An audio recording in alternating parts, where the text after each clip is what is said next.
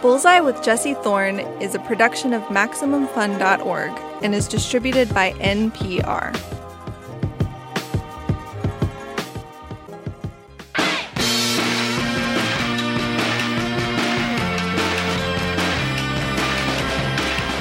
It's Bullseye. I'm Jesse Thorn. There's that thing where if you spend 10,000 hours doing something, you become a master.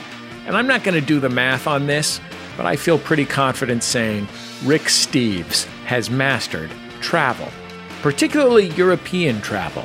More specifically, ways to travel around Europe that are fun, practical, insightful, and don't involve, you know, or whatever, making silly faces at palace guards. For over 20 years now, he's hosted the public television show Rick Steves Europe. Before that, it was Travels in Europe with Rick Steves for almost a decade. He's got a cheerful, charming, and let's be frank, slightly dorky presence on TV. Forgive me, Rick, that's part of the charm. Rick Steves is eager to talk with you about how to beat crowds on the Champs Elysees or what time of year is best for a visit to Milan. On your flight across the Atlantic, he'll stress the importance of drinking lots of fluids and will remind you to get up and walk around the cabin as often as you can. It's good for your circulation. On top of the TV show, Rick hosts a podcast and a radio show about travel. He writes travel books. He organizes tours all over the continent. And since around March of last year, he hasn't been able to do any of that stuff. He's been away from Europe for the longest time in his decades of covering it. So he's instead taken to finding ways to bring Europe home to the United States, cooking, reading up on history, looking back at fond memories of travels past. So, we decided to bring him on the show and to interview him, pair him with another public media legend, our friend Ray Suarez. It's a clash of PBS titans. Before we get into that, let's hear a little bit of a recent streaming event he hosted called Monday Night Travel. Here, Rick is talking about some of his favorite European dishes. Something we didn't anticipate when we started this Monday Night Travel Fund was that it would evolve into sort of a, uh, a shared meal and every week I i am surprising myself. I'm getting into the cooking, and I want to share with you what I'm going to be eating tonight. And I uh, we put the the menu on our uh, information so people can kind of eat with us. But look at this beautiful, beautiful plate. I cooked this. My kids are saying, "Who is this man?" I cooked this myself. It's nothing fancy, but it sure was fun to put it together. And uh, this is a Danish meal. This is called smørrebrød. Uh, it, it means uh, butter on bread, smørrebrød. It's open face sandwiches. And all over Scandinavia, you'll find these open face sandwiches. You go into a shop and you just choose what you like. Rick Steves, welcome to Bullseye. Well, thanks, Ray. And listening to that, I just felt like an enthusiastic little kid who somehow just learned how to cook. well, let's be clear. You weren't much of a cook before, were you? no. This, you know, that's, I call it a Corona bonus. Um, I'm a travel guy. I spend 100 days a year in Europe. I love my work. I'm writing guidebooks, making public television, TV shows, uh, leading tours. And suddenly I haven't been on an airplane for well over a year. And um, I just decided at the outbreak of this to play the cards you're dealt. You know, I always tell my tour groups, uh, you know, if it's not to your liking, change your liking. and I've changed my liking. Were there a lot of irons in the fire when the world shut down? Things that sort of stopped in the middle? Oh, yeah. I mean, I had. I had a hundred tour guides from every country in Europe in my living room having an amazing party the week wow. that all of a sudden in that um, retirement home or senior center in Kirkland that the first cases of COVID were being reported. It was just it's just a 20 minute drive from my house, and we had just finished a, a week long um, celebration, our annual summit of all the tour guides. We fly them into Seattle every every January or, and or February, and uh, and we have a big huddle. And we were just having a big party. We were going to go home and have the best year of touring ever. You know, 2019, we took 30,000 people on 1,500 tours, and we were already almost sold out for the next year. And they flew home. We were all euphoric. And then I look at this. Um, I'm looking out at Puget Sound here from my my window at home, and it was like a tsunami came in, and it just submerged everything. I remember the the next couple of months was busy in reverse. We had to send back 24,000 deposits for tours. Uh, wow. We had to, I had to keep my staff of 100 employed somehow. I had 100 guides in Europe that are now not able to do their work. And uh, it was, I mean, you know, it's, you think every time, strange during this last year, I just, every couple of days, it occurs to me, oh, that industry's been in crisis also. And, you know, I'm focused into tourism. We, we lead bus tours and, and we write guidebooks. And, you know, it's, it's uh, devastating uh, from a travel point of view. Our, our guidebooks, Ray, were right up to date. These were the labor of love over 30 years of researching. I've got 50 different guidebooks on Europe, and they're all based on little moms and pops. You know, the the the the, the entrepreneurial ventures that I think make travel so much fun to connect with these little guest houses and B and B's and cafes and restaurants that are the dream of a husband and wife. And um, uh, it's just it saddens me to think of how many of these. Um, works of love, you know, labors of love are are in crisis now. And what's going to be a big emotional thing for me is to go back to Europe once we get through this and see who's still standing. I mean, the big corporations will be standing, and and there'll be the Starbucks will still be where we know Starbucks is in in Paris and so on. But what about the the little guys? And that's what really makes good travel. So our initiative right off the bat is going to be go back and uh, sweep through and and um, see what's still there, and put the guidebook, make the guidebooks accurate, and then patronize the little guys as if the way we consume can help shape the future. Well, that means that uh, an up to date book, given lead time mm-hmm. and the time to run down all these leads and figure out who's still in business and all that, uh, we're talking about what, uh, 2022, 23, till you can sort of figure out what's still yeah. here in the world. Oh yeah, huh? and from a you know people who value guidebooks, that's that's my thing. You know, is writing guidebooks. Um, to me, a guidebook's a twenty dollar tool for a for a three thousand dollar experience. If it's any good, it pays for itself on the shuttle in from the airport. And uh, a lot of people are going to be traveling later in 2021. Europe's my beat, but anywhere, you know. And uh, uh, and then it's going to be almost. I'm I'm I really believe travel will be wide open in uh, 2022. But from a guidebook point of view, anybody who's updating now is wasting their time. You got to wait till Europe's back to some semblance of normalcy before you go back and you find out, you know, who's there and who can we recommend. So the workable research is only going to be possible if all goes well, if people get their shots in Europe and in the United States and so on, in early 2022. And then it takes eight months if it's just pedal to the metal to get it out into the bookstores. So anybody traveling in 2021 or 2022 will be using guidebooks that are either, I think, dishonestly claiming to be updated because you can't update it, or you're going to be using information that was accurate in 2019 when the last of our guidebooks were updated for 2020. And then you just, they're still much better than nothing at all. I'm going to be going to Europe, I hope, later this year, and I'll be equipping my, I'll be traveling with a guidebook like I always do. And we'll just have to realize that, you know, things have changed. And the only way to have information is to be flexible and use what was accurate before COVID. But what I'm committed to is by, you know, the end of 2022, we will have what we're calling post COVID guidebooks. You know, researched and updated by experiences after COVID had passed. And then, you know, from 2023 on, we'll be back back in our stride, God willing. As you mentioned, uh, you've been a body in motion for a really long time. Did it take you some time to throttle mm. back, to realize that um, there was going to be another wave, mm. that the rosy predictions of early in 2020 weren't coming true. That, in fact, it was going to be a while before you went anywhere. Were there sort of almost um, shades of uh, uh, steps of uh, of the grieving process yeah. where you finally had to come to terms with the fact I'm not going anywhere? yes.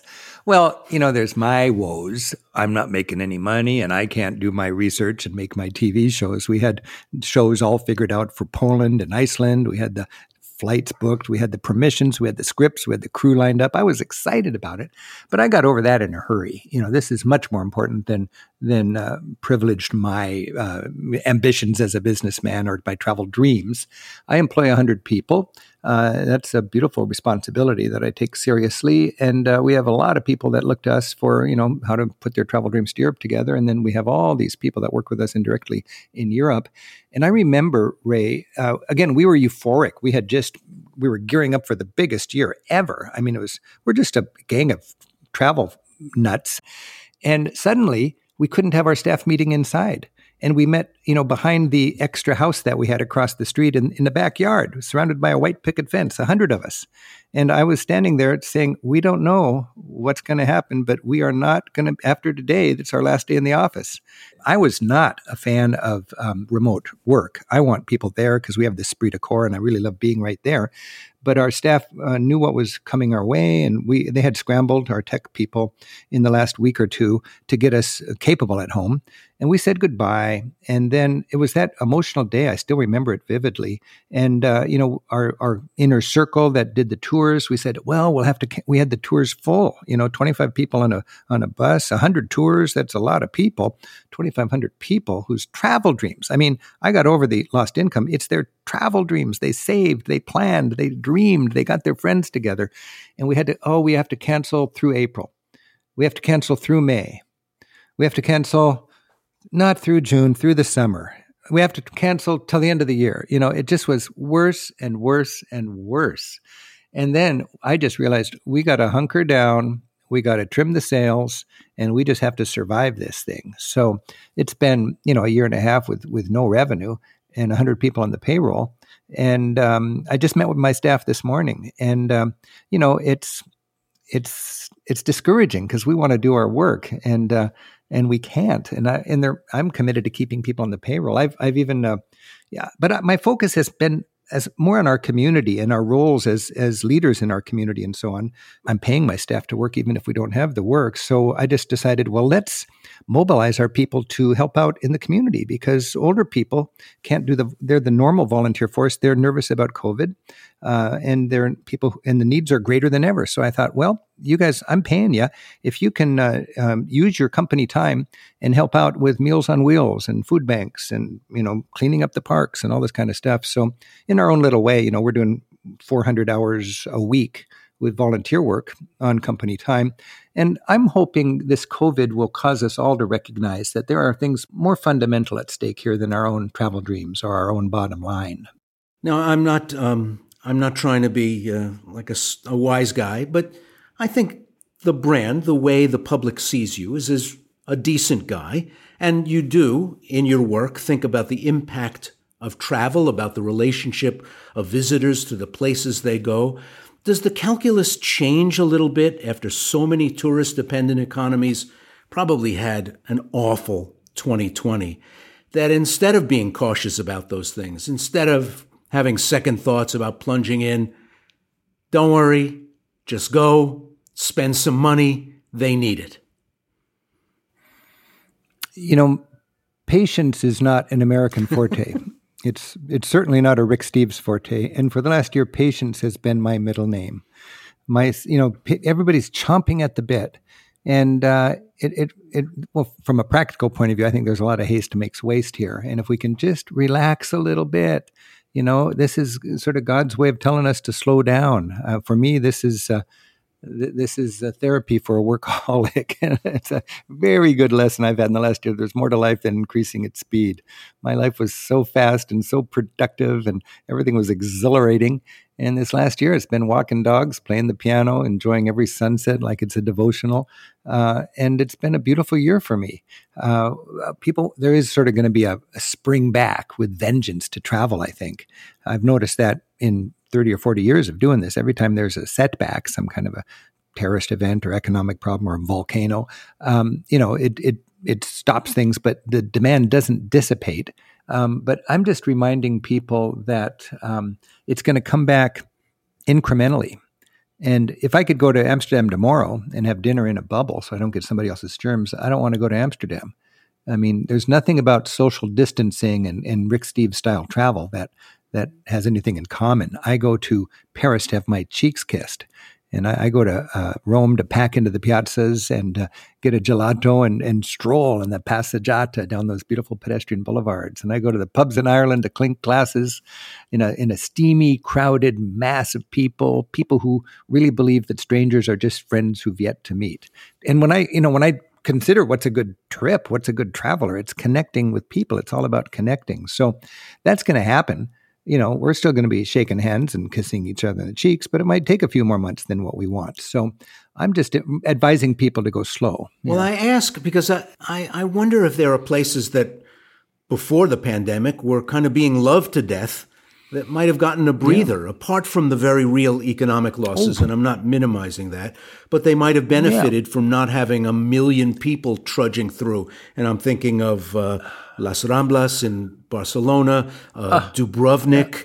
Uh, on Croatia's Adriatic coast after the Game of Thrones, uh, Monet's Giverny, uh, the Charles Bridge in Prague. These were places ah. that were just, you know, it wasn't, oh, yeah. it was becoming not so much of a great experience anymore because they were so packed right. and so overwhelmed. You know, that that is that amazing sort of odd little thing. You don't want the crowds, but tourism butters your bread, mm. you know?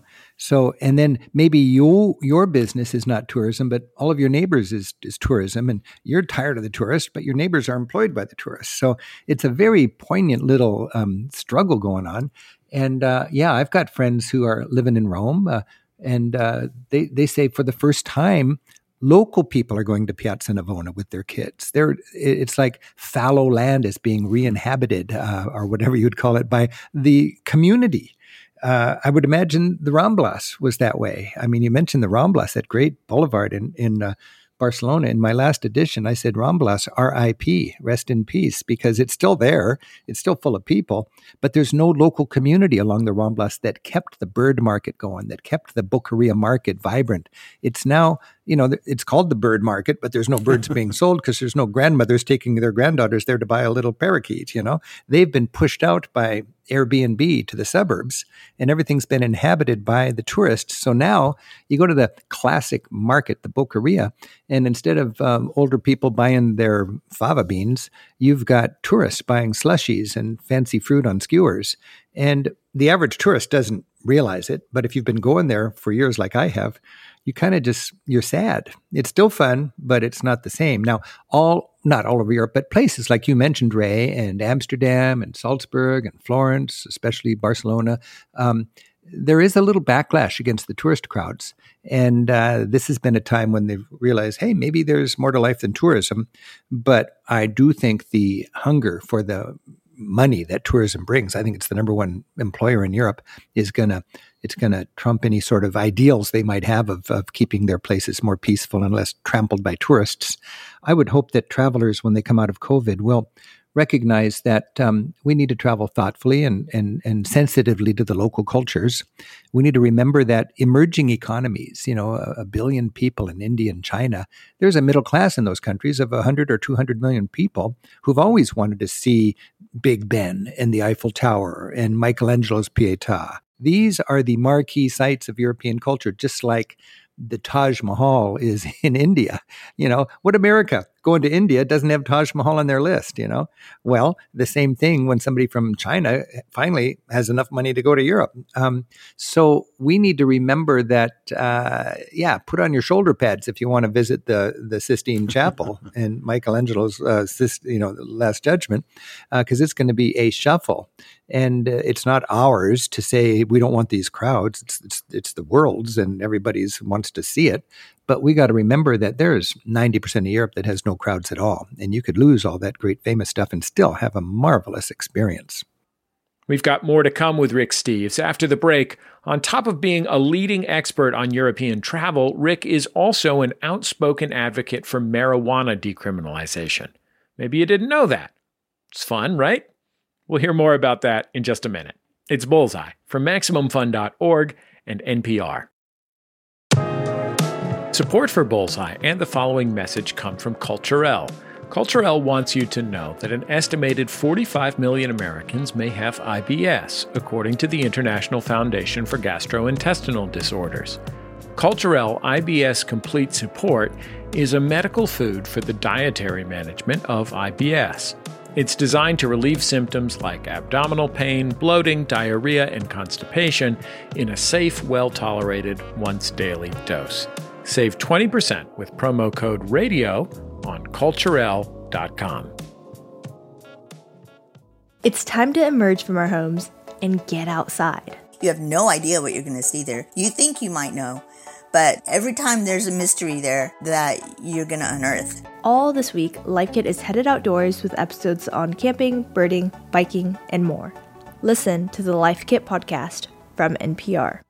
Hey, you like movies? What about coming up with movie ideas over the course of an hour? Because that's what we do every week on Story Break, a writer's room podcast where three Hollywood professionals have an hour to come up with a pitch for a movie or TV show based off of totally zany prompts. Like that time we reimagined Star Wars based on our phone's autocomplete. Luke Skywalker is a family man and it's Star Wars, but it's a good idea. Okay, how about that time we broke the story of a bunch of Disney Channel original movies based solely on the title and the poster? Okay, Sarah Hyland is a 50 foot woman. Let's just go with it, guys. or the time we finally cracked the Adobe Photoshop feature film. Stamp Tool is your Woody, and then the autofill oh, is the new Buzz Lightyear. Join us as we have a good time imagining all the movies Hollywood is too cowardly to make. Story Break comes out every Thursday on Maximum Fun. I don't know why I'm using this voice now.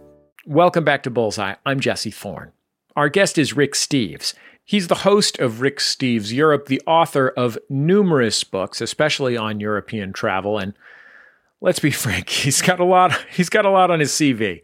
Like many of us, he hasn't been traveling for most of the last year and change, but he's still kept busy with new specials and weekly streaming shows. Interviewing Rick is another beloved public media host, our friend Ray Suarez. Let's get back into it. The last time we talked, believe it or not, was New Year's Eve 1999 and we talked about the up and coming places, the hot places to visit, what the next year and, and next years would bring in tourism. The economy was growing great guns. And as long as we could get past Y2K and, and all of that, we were going to be all right. And then a year and a half later came 9 11, travel grinding to a halt, fear of terrorism, uh, places becoming uh, just kind of feeling odd to be in in, in many cases. Right. Is this different? This is different. I think it's different. I skated right through 9/11. I mean, it, uh, you know, it, it didn't affect it really didn't even impact my business. I was down 10 or 20%, but my business has been strong and I just take my punches and we keep doing it regardless of uh, you know, what's the economy or what's the fear level. Uh, 9 11 changed our approach to the world. Before 9 11, I think we said bon voyage. And now we say have a safe trip.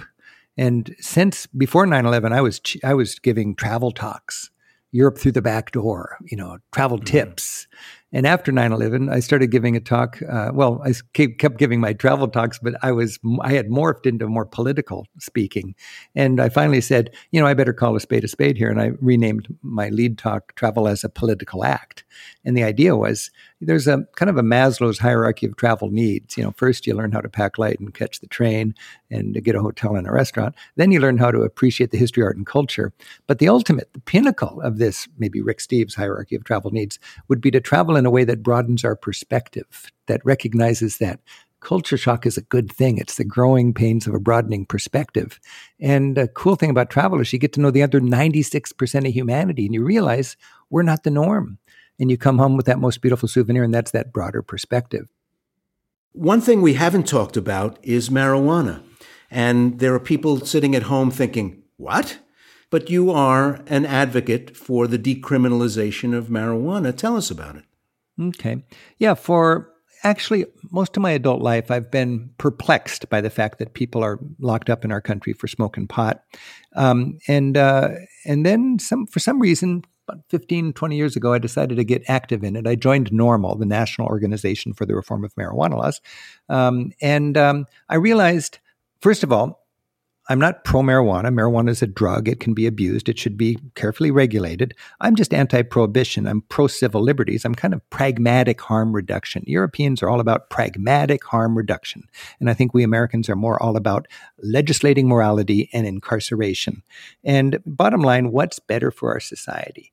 And with the status quo, until a couple years ago, anyways, marijuana was a, was a horrible thing with the prohibition because you got privileged white guys like me who can smoke marijuana with impunity. And then you got poor people and black people who get caught with a joint in their pocket and it totally messes up their life. There's 70,000 people doing hard time right now for nonviolent marijuana offenses. And so there's that one injustice.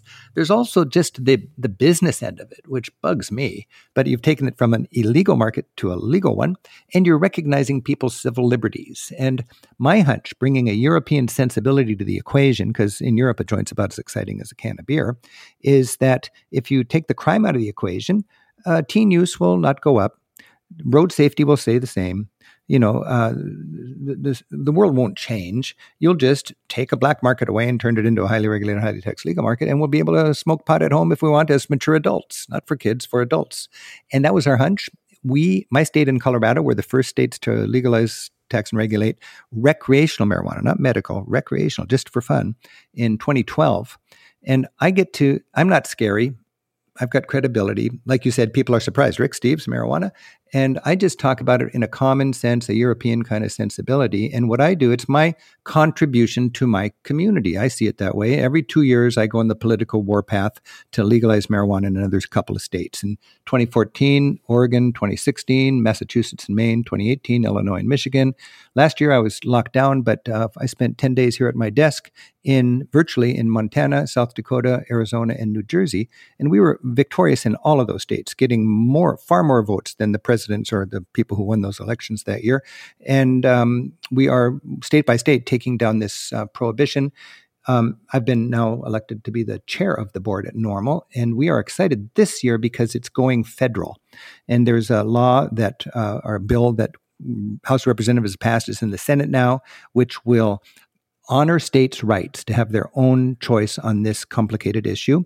It'll allow for expungement, letting people whose records, whose lives are burdened by a nonviolent marijuana offense to have that expunged from their records. And it will deschedule marijuana. So this is a big change. And I just I just feel like it's it's exciting to help tackle a prohibition that's wrong-minded.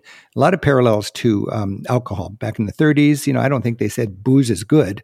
I think they realized the laws against booze were causing more harm to society than the drug they were designed to protect us from, and they decided let's do it a different way, tax it and regulate it. So, long story. That's my uh, little spiel on marijuana, and um, I just feel like I'm one guy who can talk about it because I don't need to get elected and nobody can fire me because my own boss, and I can just blame my European friends. Once in a blue moon, somebody will say, Rick Steves, we know what you think about marijuana. We're not going to read your guidebooks or take your tours anymore. And all I can think is, Europe's going to be a little more fun without you. Well, I was going to ask whether you got any pushback, advice to stay in your lane, um, right. some counseling about reputational risk um, even mm-hmm. from PBS and, and other more yeah. uh, buttoned down quarters. Yeah, I had to talk very carefully with my friends in public radio and public television because that's very important to me and I don't want to go out of my lane. Um, and I've always stressed that I'm not a proponent of marijuana. Uh, it's a drug, it can be abused. I've never given a talk without starting that. The people who were on our dream team to be the first state to legalize and tax and regulate marijuana for recreational use for adults in Washington state, they weren't potheads. It was our it was our Republican appointed uh, federal prosecuting attorney. It was our Seattle's uh, city sheriff. It was president of the Bar Association. It was uh, much respected legislators whose careers had been built on what's good for young people. It was the it was the Children's Alliance. It's the NAACP. These are all important leaders in our community and groups in our community that really want to have pragmatic harm reduction, and uh, uh we're proving it now. And um, I mean, I look out here from my window in Edmonds, and uh, you know, for 10 years, marijuana has been legal. And the only difference is people don't need to buy marijuana from somebody on the street. Uh, you know, I mean, it's a long story. We could do a whole interview on that. But, um, but this is so important. If somebody says this is not good for your business, I wouldn't cow to that. Um, I really believe in this. This is to me appalling what's going on in our country. It's the new Jim Crow. It's it's heartbreaking. And I'm principled in favor of civil liberties you know, my this organization, NORML. it's not a lobby organization for people who sell marijuana. They, you know, there's a huge industry now. It's called the Green Rush, and they want us to be a lobby for the mar- the legal marijuana industry. I'm board chair in part because we don't do that, and we're never going to do that. We are defending the civil liberty in a principled way that if, you know, I, I'm a hardworking, church going, kid raising, tax paying American citizen. If I work all day and I come home and I just want to smoke a joint and stare at the fireplace for three hours, that's my civil liberty. Now, do I have the civil liberty to get in my car when I'm intoxicated or high? Of course not. Throw the book at me. But there's a civil liberty issue here that, that is very easy for me to frame when I'm talking on conservative talk radio shows in South Dakota or Montana. I thoroughly enjoyed talking about this issue on conservative talk radio in these states I was working in last uh, October because it makes sense, regardless of where you are in the political spectrum. If I can just have 20 minutes of people's attention, they can at least respect that there is um, a solid grounds for questioning the wisdom of carrying on with this wrong minded prohibition against marijuana. In all the states you named where they have rolled out, and some, uh, after considerable debate in the state legislature about the, the hows and the, and the wheres and the whens of marijuana sales, have any states um, learned some lessons from the rollout, uh, done it right, done it wrong? Have we been able to adjust in mid course to make mm-hmm. this as um, unthreatening a social change mm-hmm. as you're telling us? You know, it's one thing I like very much about this whole dynamic is yes, we learn every two years the laws are smarter. In Washington, we didn't, we really were careful not to overreach in 2012, along with Colorado. Uh, you know, other states had overreached and failed. We just wanted to stop arresting pot smokers. So no hint of, of public places to smoke, no, no, no hint of being able to have home grow, uh, you know, uh, being very careful to honor the rights of uh, employers to have whatever standards they want in their workplace, really strong for road safety, really strong for keeping it away from kids, really strong for you know um, monitoring the advertising and so on this is all common sense stuff and with each election it gets smarter and smarter now there's um, a sensibility about taking care of uh, uh, minority communities who have always taken the brunt of the war on drugs and making sure they're not aced out of some of the opportunities that open up when we are able to have a, a legal retail industry. Uh, so I've enjoyed watching the laws evolve and become smarter.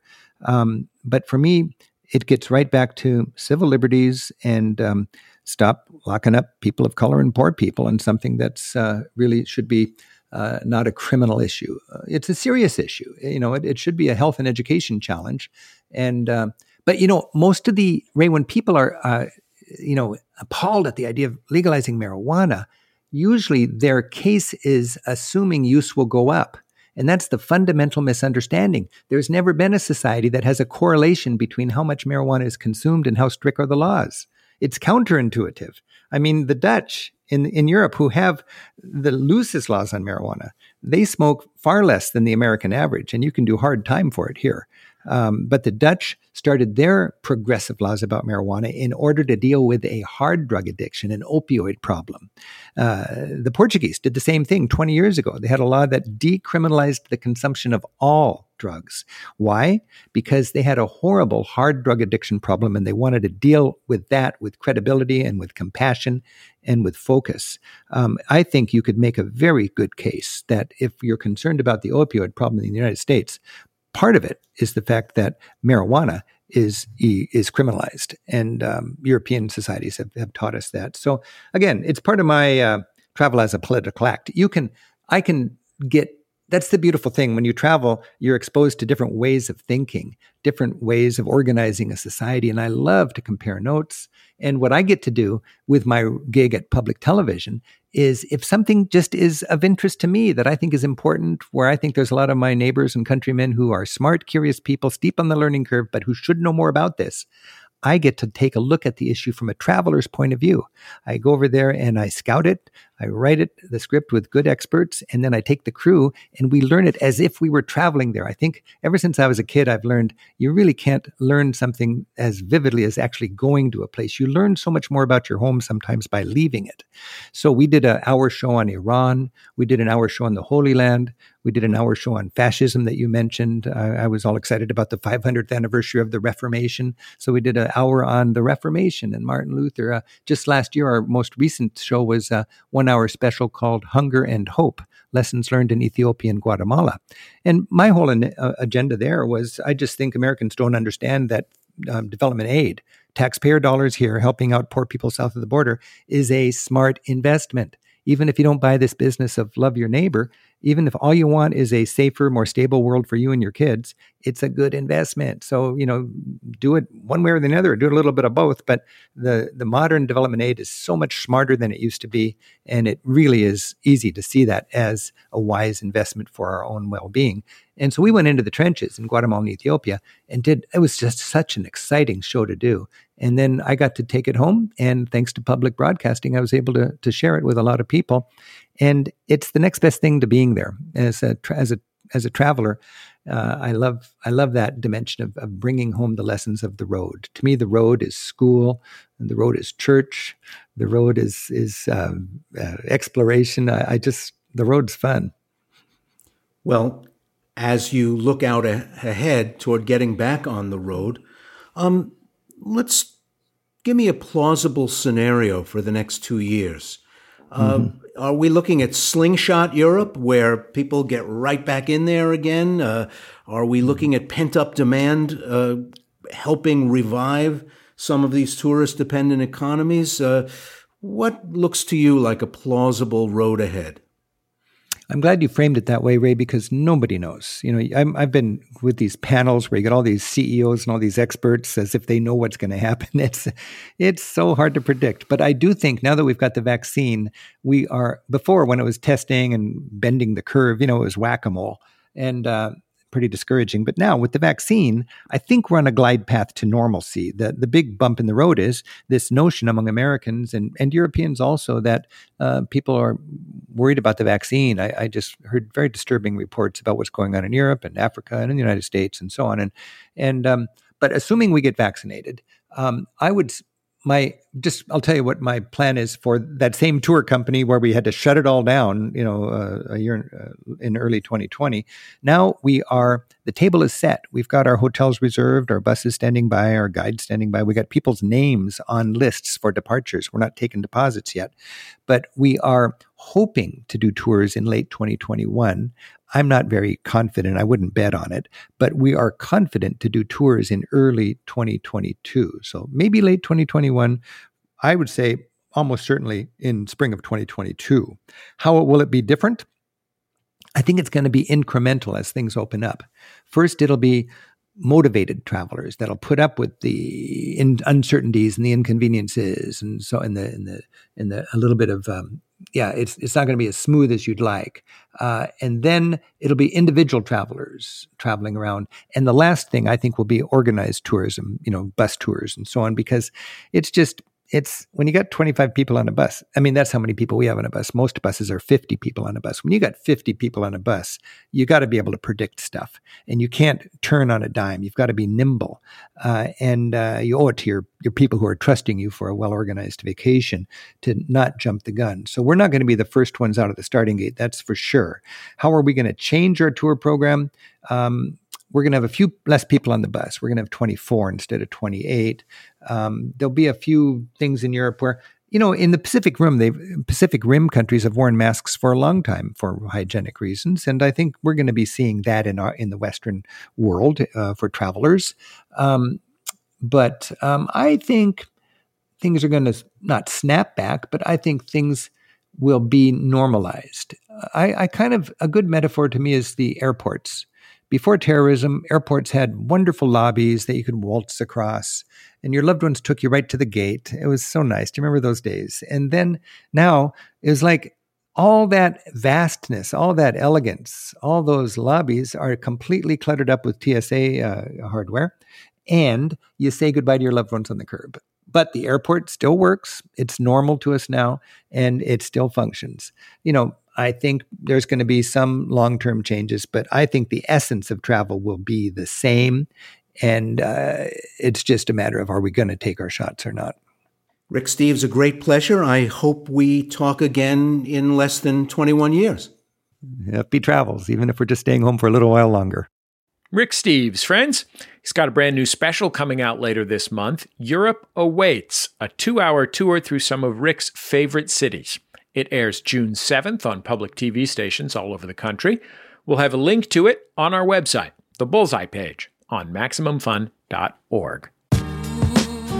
That's the end of another episode of Bullseye. Bullseye created from the homes of me and the staff of Maximum Fun in and around greater Los Angeles, California. Right now, I am trying to decide whether to buy this fat wooden bunny rabbit uh, from my friend's store, Bougie Bazaar in Pasadena. It's a really good bunny rabbit. It has like it's sort of like secretly a box. There's a sliding drawer underneath it. It also weirdly has reproductive organs. The show is produced by Speaking Into Microphones. Our producer is Kevin Ferguson. Jesus Ambrosio and Jordan Cowling are our associate producers. We get help from Casey O'Brien. Production fellows at Maximum Fun are Richard Roby and Valerie Moffat. Our interstitial music is by Dan Wally, also known as DJW. You can find a collection of the music that he's made for this show on Bandcamp. It's pay what you will, so uh, go give Dan some money and get some chill beats to study to or whatever. Our theme song is by the Go Team. Thanks to them and their label Memphis Industries for sharing it. They've got a new record on the horizon. Already heard the singles, they're banging. You can also keep up with the show on Twitter, Facebook, and YouTube. We post all of our interviews there. And I think that's about it. Just remember all great radio hosts have a signature sign off. Bullseye with Jesse Thorn is a production of MaximumFun.org and is distributed by NPR.